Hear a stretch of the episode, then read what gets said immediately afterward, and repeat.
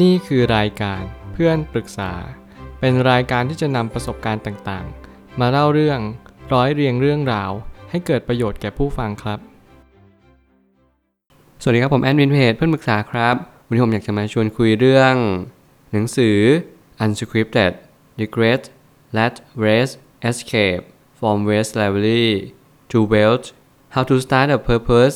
Driven Business and Win Financial Freedom for a Lifetime ของ MJ DeMarco บนภาคหลังนี้ผมจะชื่นชอบคนเขียนคนนี้มากยิ่งขึ้น ก็เพียงเพราะว่า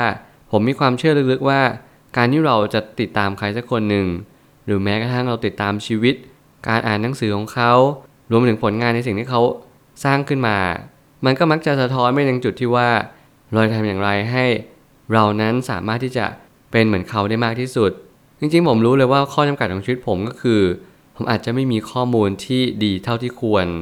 ผมก็จึงต้องสาะแสวงหาข้อมูลที่ดีที่สุด ไม่ว่าจะเป็นหนังสือที่ดี ประสบการณ์ที่ยอดเยี่ยม รวมไปถึงสิ่งต่างๆ ที่มันกำลังบอกเราว่าให้เราทำสิ่งนี้เพื่ออะไร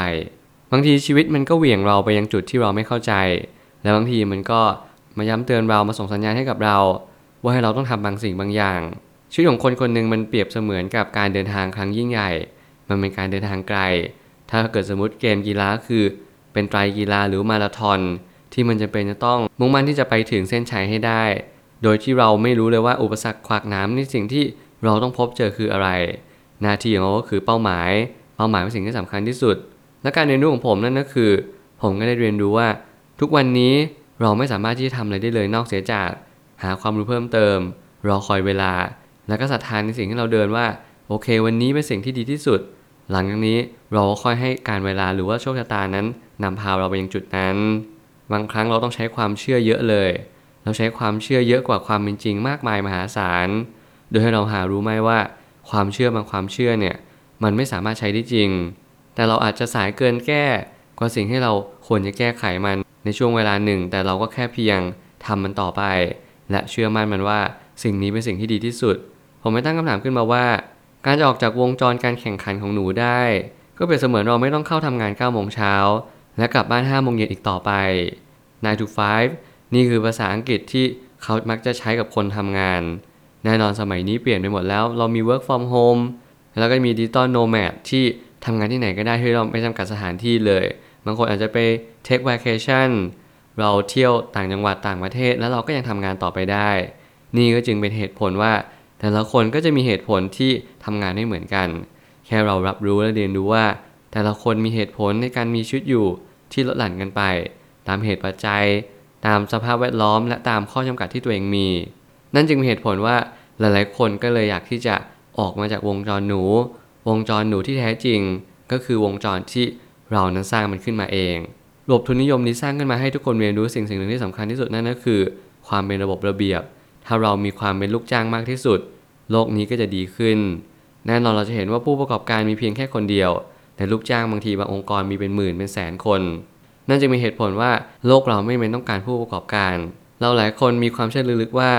แน่นอนการเป็นผู้ประกอบการเป็นสิ่งที่ยากที่สุด แต่อย่างน้อยที่สุด โลกนี้มันอาจจะมีสิ่งที่เราเล็ดลอดขึ้นมาได้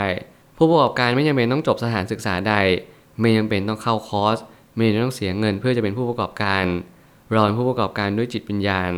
เราบ่มเพาะตัวเองฟูมฟักตัวเอง เรียนรู้วันนี้เราควรทำอะไรมากที่สุด นั่นแหละจะเป็นผู้ประกอบการหรือองค์ประกอบที่ดีที่สุด และการจะเป็นผู้ประกอบการนั้นเราก็ต้องออกจาก rat race แน่นอน วงจรหนูนี้เป็นสิ่งที่คนกลุ่มนี้ค่อนข้างแอนตี้เลย เพียงแค่เขาเชื่อว่า การที่เราเป็นวงจรหนูอยู่ใน rat race นี้ เราจะไม่สามารถมีอิสรภาพทางการเงินและยังจำเป็นจะต้องพึ่งพา active income มากกว่า passive income หรือที่เรียกว่ารายได้จากสินทรัพย์นั่นเอง มันก็จะมีเหตุผลว่าเราต้องค่อยๆเรียนรู้ว่าหน้าที่ของเราคืออะไรและนั่นแหละคือสิ่งที่เราควรทำเมื่อการแข่งขันที่แท้จริงไม่ใช่อยู่ที่การศึกษา แต่อยู่ที่การใช้ชีวิตอย่างไรในแต่ละวันให้ได้มาซึ่ง ความสุข เงินทอง และอิสรภาพทางการเงิน ผมเคยพูดกับคนในครอบครัวเป็นประจำในเรื่องของ วันหนึ่งผมจะไม่พูดเรื่องเงินทองอีกต่อไปใจความสำคัญที่ผมพูดในประเด็นนี้ก็คือ ผมคิดว่าเรื่องเงินทองเป็นเรื่องนอกตัวมากที่สุด เป็นเรื่องที่จริง ๆ แล้วความสัมพันธ์เอ่ย เวลาเอ่ยคุณค่าเอ่ยมันใช้เงินทดแทนไม่ได้เลย สิ่งเหล่านี้เป็นสิ่งที่เงินซื้อไม่ได้ และเป็นสิ่งที่สำคัญที่สุดในชีวิตที่ผมมีความเชื่อและมีความคิดที่จะไปถึงมันนะว่าการจะสร้างความสัมพันธ์ที่ดีแง่มุมหนึ่ง มันไม่ใช่อยู่ดีๆเราเอาเงินไปซื้อความสัมพันธ์ที่ดี มันไม่ใช่ว่าเราจะไปทำอะไรให้มันมีคุณค่ามากขึ้นผ่านเงินทอง แน่นอนเงินทองนี้มันเป็นแค่ค่ากลาง มันเป็นแค่ค่าเฉลี่ยว่าเราควรจะทำอย่างไรกับมัน เพียงแต่หน้าที่ของเราก็คือ รับรู้เรียนรู้และตระหนักรู้ให้มากพอว่า วันนี้เราทำอะไรให้ดีที่สุดเท่านั้นก็พอ เรียนรู้ตลาดหุ้นไม่สามารถสร้างความมั่งคั่งได้ เพราะในการสร้างคุณค่าเราต้องมอบคุณค่าให้กับผู้อื่นเสมอ แม้ว่ามันเหมือนว่าเราจะร่ำรวยจากตลาดหุ้นได้ นี่ก็จะมีอีกเหตุผลหนึ่งที่คนเขียนเขาค่อนข้างไปทางผู้ประกอบการมากเลย เขาไม่ค่อยมาสายลงทุน แต่แน่นอนว่าหลายๆคนที่มาแบบลงทุนก็จะมีความคิดแบบโต้แย้งเลยว่า มันสามารถเป็นไม่ได้ แต่ในความเป็นจริงแล้วประเด็นที่คนเขียนพยายามจะส่งสารให้เรารับรู้นั่นก็คือถ้าเราจะเป็นนักลงทุนเนี่ยเราไม่รู้หรอกว่าคุณค่าแท้จริงมันคืออะไร แล้วเราเคยตั้งคำถามกันไหมว่าทำไมผู้ประกอบการ ผู้ถือหุ้นใหญ่ที่สุด หรือผู้ก่อตั้งเนี่ยทำไมเขาร่ำรวยมากกว่าคนลงทุนธรรมดา นี่คือเหตุผลที่คนเขียนเน้นย้ำว่า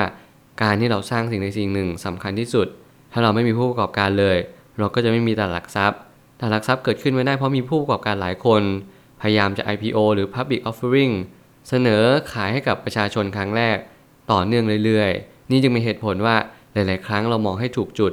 มองให้ออกว่าสิ่งใดที่สำคัญที่สุด สิ่งใดที่ทำให้เรามีความมั่งคั่ง และมีอิสรภาพทางการเงินอย่างแท้จริง มันไม่ใช่ว่าให้เราไม่ต้องลงทุนเพียงแต่ว่าเราแค่ลงทุนในกรอบที่ใช่ และเรียนรู้ที่จะสร้างบางสิ่งบ้าง เราเรียนรู้จะสร้างมากกว่าที่จะลงทุน นี่ยังเป็นข้อความที่สำคัญที่สุดที่คนเขียนนั้นอยากจะส่งสารให้กับเรา การเรียนรู้เรื่องของ return of investment วงเล็บ ROI ที่เราจะสามารถสร้างผลตอบแทนในระยะยาวได้จริงหรือเปล่า นั่นคือสมการของมูลค่าการลงทุน ลบด้วยค่าการลงทุนและหารด้วยค่าการลงทุนอีกทีหนึ่งเมื่อถอดสมการง่ายที่สุดนั่นก็คือ เราจะหาผลตอบแทนจากการลงทุนของเราได้ เราก็ต้องเนื่องจากสิ่งที่เราเรียนรู้ว่า มูลค่าของการลงทุนนั้นมีเท่าไหร่ แล้วลบด้วยการลงทุนในสิ่งที่เราลงทุนไป เมื่อไหร่ก็ตามที่เรารับรู้ว่า การลงทุนของเรามีประโยชน์หรือไม่มีประโยชน์ ก็ต่อเมื่อเรารับรู้ว่าผลตอบแทนในการลงทุนของเราครั้งนี้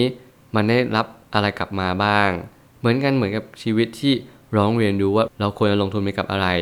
ประเมินมูลค่ามันให้ออก ทุนที่เราเสียไปเท่าไหร่ นั่นแหละคือผลลัพธ์ที่เราควรจะได้ แล้วก็สมมติครั้งใดก็ตามที่เราไม่สามารถประเมิน ROI หรือ Return of Investment ของเราได้ เราก็จะพลาดหรือว่าขาดการตระหนักรู้เชิงลึกไปว่า นี่ไม่ใช่การลงทุน และนี่ไม่ใช่สิ่งที่สร้างคุณค่าอีกต่อไป แต่มันคือการที่เราเสียเงินโดยใช่เหตุ เราเสียเงินไปในสิ่งที่เราไม่เข้าใจ นั่นแหละคือสิ่งที่เราได้รับกลับมา หน้าที่ของทุกๆคนก็คือ ประเมินสินทรัพย์ประเมินสิ่งที่เรากำลังลงทุนไป รับรู้ว่าข้อมูลที่เรามีความรู้ที่เรามี ณวันนี้มันเพียงพอหรือยัง ที่เราตัดสินใจลงทุน ที่เราตัดสินใจประเมินว่าความเสี่ยงของมันคืออะไร ถ้าเราไม่รู้ความเสี่ยงคืออะไร ให้เราลองทำมันดูในระดับเสียงที่ต่ำที่สุด เพราะยังไงแล้วผมก็ยังมีความเชื่อว่า การผู้ประกอบการแบบเริ่มต้นที่สุด เราเริ่มต้นแต่วัยเด็กมปลายมหาลัย หรือเพิ่งจบเรียนมาเป็นสิ่งที่สำคัญ และเป็นช่วงเวลาที่ง่ายที่สุดแล้ว หลังจากนี้จะยากมากยิ่งขึ้น ตามช่วงเวลาและวัยของเรา สุดท้ายนี้ถ้าเราจะอยู่ในวงจรการแข่งขันของหนูต่อไป เราก็ต้องแข่งขันด้วยการสร้างมูลค่าเพิ่มให้กับชีวิต สร้างระบบระเบียบขึ้นมา เช่น เราจะสร้างสิ่งใดให้กับผู้คนในสังคม โดยที่เราจะไม่ทำตามแบบแผนที่สังคมวางไว้ทั้งหมด ผมว่าคำถามที่ยากที่สุดก็คือเราจะทำอย่างไรให้เราอยู่เหนือ หรืออยู่ภายใต้หรือว่าภายนอกจากสิ่งที่สังคมนั้นมอบให้กับเรา เราเสพสื่อทุกวัน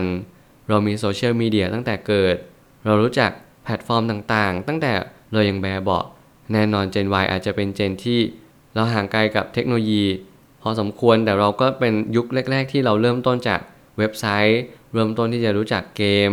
คอมพิวเตอร์หรืออะไรแบบนี้เป็นต้น แต่เด็กยุคใหม่ เริ่มเรียนรู้จาก iPad เร็วขึ้น ทุกอย่างมาป้อนตั้งแต่เกิด เราพยายามเลี้ยงดูลูกผ่านแพลตฟอร์มต่างๆ นี่ยังเป็นเหตุผลว่าเรากำลังมีวิถีชีวิตที่เปลี่ยนแปลงไปอย่างสิ้นเชิง การเปลี่ยนแปลงนี้มันเป็นตัวชี้นำและตัวชี้วัดว่าเราจะมีวิถีชีวิตที่ไม่เหมือนกันเลย หน้าที่ของเราคือทำโจทย์ที่ยากที่สุด ที่ย้อนแย้งยุคสมัยนี้นั่นก็คือ เราจะเสพสื่ออย่างไรโดยที่เราไม่ตามสื่อทั้งหมด 100%ถ้าเราทำแบบนี้ได้เราจะตระหนักรู้ว่าวันหนึ่งเราไม่จำเป็นต้อง ไปนั่งหาเงินตลอดเวลา การออกมาจากวงจรหนูหรือ rat race นี้ แค่เรามีอิสรภาพทางการเงิน แค่เรามีรายได้จากสินทรัพย์เท่านั้นพอ นั่นคือจะเป็นสิ่งที่ทำให้เราไม่จำเป็นต้องทำตามใคร unscripted อย่างแท้จริง ไม่ต้องทำตามสิ่งที่สังคมบอกระบบทุนนิยมบอกกับเรา หรือใครก็ตามที่บอกกับเราตลอดเวลา วันนี้เป็นวันแรกที่เราจะบอกกับตัวเองว่า ฉันต้องการสร้างสิ่งที่มีคุณค่า และฉันจะทำมัน ไม่ว่าอะไรจะเกิดขึ้น นี่แหละจึงเป็นเหตุผลว่าเราจะสามารถชนะวงจรหนูนี้ได้หรือ rat race ที่เราจะสามารถก้าวข้ามผ่าน ได้อย่างผ่านฉลุยเลย ด้วยความเชื่อมั่นอันแรงกล้านี้ ผมขอเป็นกำลังใจให้กับทุกคนที่กำลังเดินทางมายังสายการเงินนี้ โดยที่มีความเชื่อและมีความศรัทธา ความสำเร็จนี้จะไม่อยู่ที่ใคร จะไม่อยู่ที่ผมหรือไม่อยู่ที่คุณ แต่อยู่ที่เราทุกๆคนที่เราตั้งใจมั่นว่ามันทำได้ นี่แหละคือชีวิตที่เราต้องพบเจอ ผมเชื่อว่าทุกปัญหาย่อมมีทางออกเสมอ ขอบคุณครับ รวมถึงคุณสามารถแชร์ประสบการณ์ ผ่านทาง Facebook Twitter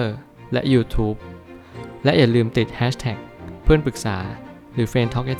ด้วยนะครับ